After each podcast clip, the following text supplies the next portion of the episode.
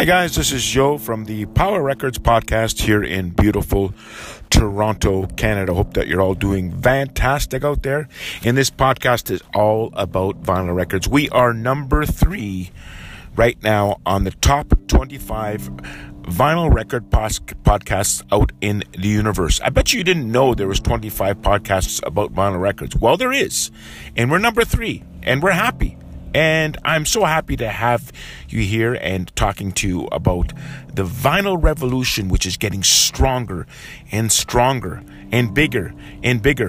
40 to 90 million records they're predicting will sell per year in the next little while. They're saying right now it's closer to 90 million records sold, LPs, last year. So it's getting more and more popular, isn't it? And it's a great thing to see.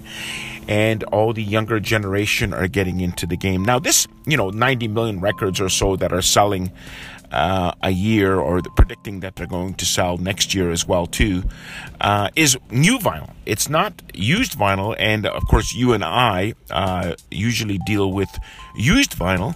And who knows how many of those sell per year.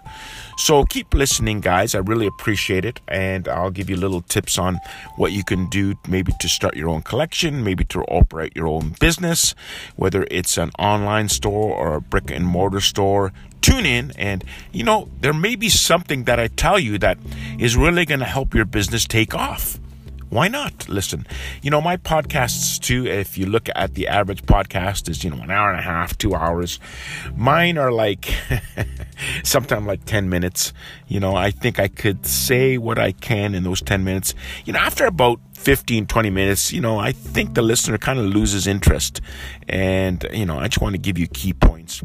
By the way, if you need any advice on selling your vinyl, please email me at jlcarone@simpatico.ca, and I'll be more than happy to give you any advice I can to help you with your business or your collection, whatever it may be. So I went to the vinyl record show a couple weeks ago, and I made quite a few. I got quite a few LPs. And this is the way you really should be building up your collection, is going to these record shows that are out there. They're all over the province here in Ontario, but also all over North America. You just got to Google it in your area, and you'll see there's a lot of events with vinyl selling. Also, it's good to buy in bulk and buy on Discogs. You can make a deal with a lot of dealers there and get a discount on shipping, and buy, 20 or 30 records at a time, and slowly build up your inventory and start selling online, of course, right? And maybe eventually start selling at flea markets.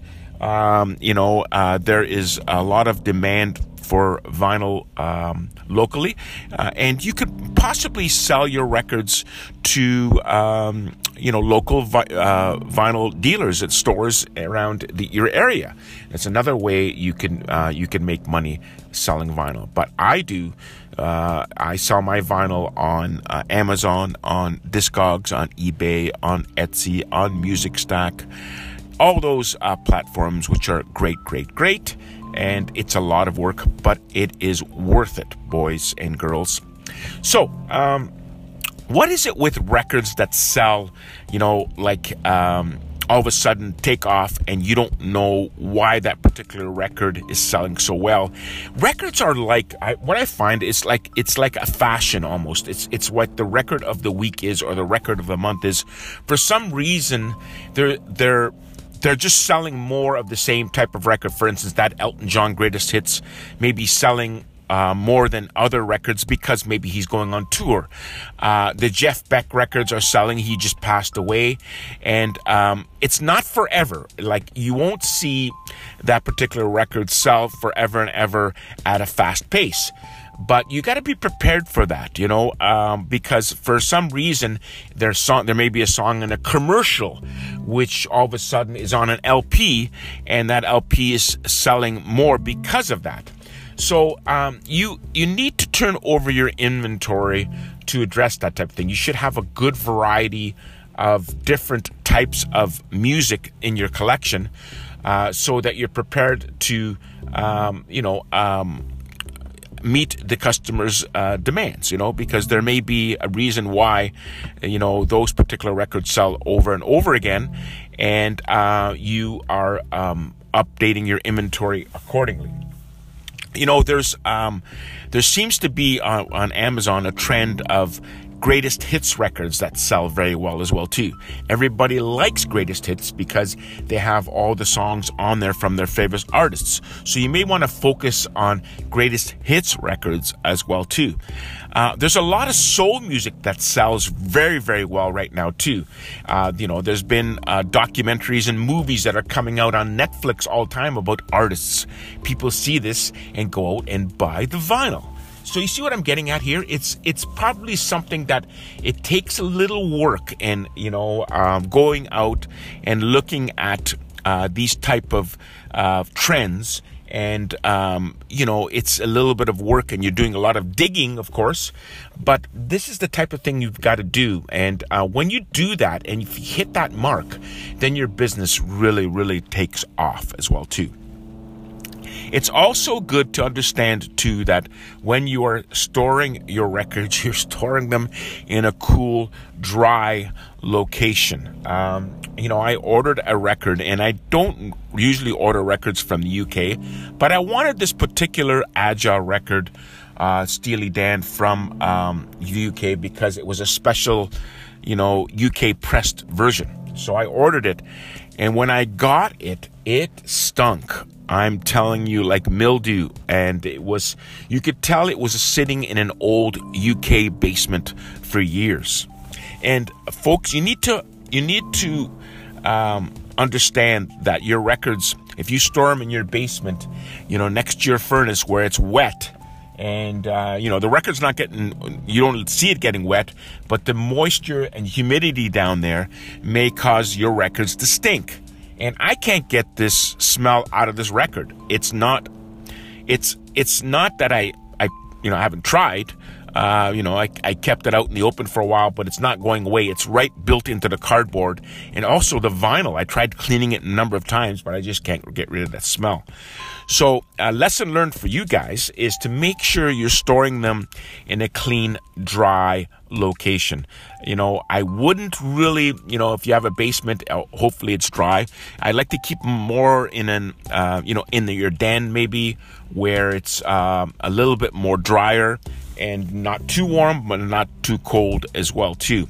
And you've got to look at your collections once a year, do an inventory, keep them in alphabetical order, and clean them often, because they do tend to get dust. Records get dusty even inside the sleeves. It's just, if you're looking at a record, you take it out of a sleeve, you put it back, right away it's going to collect dust from the inner part of the sleeve of the record.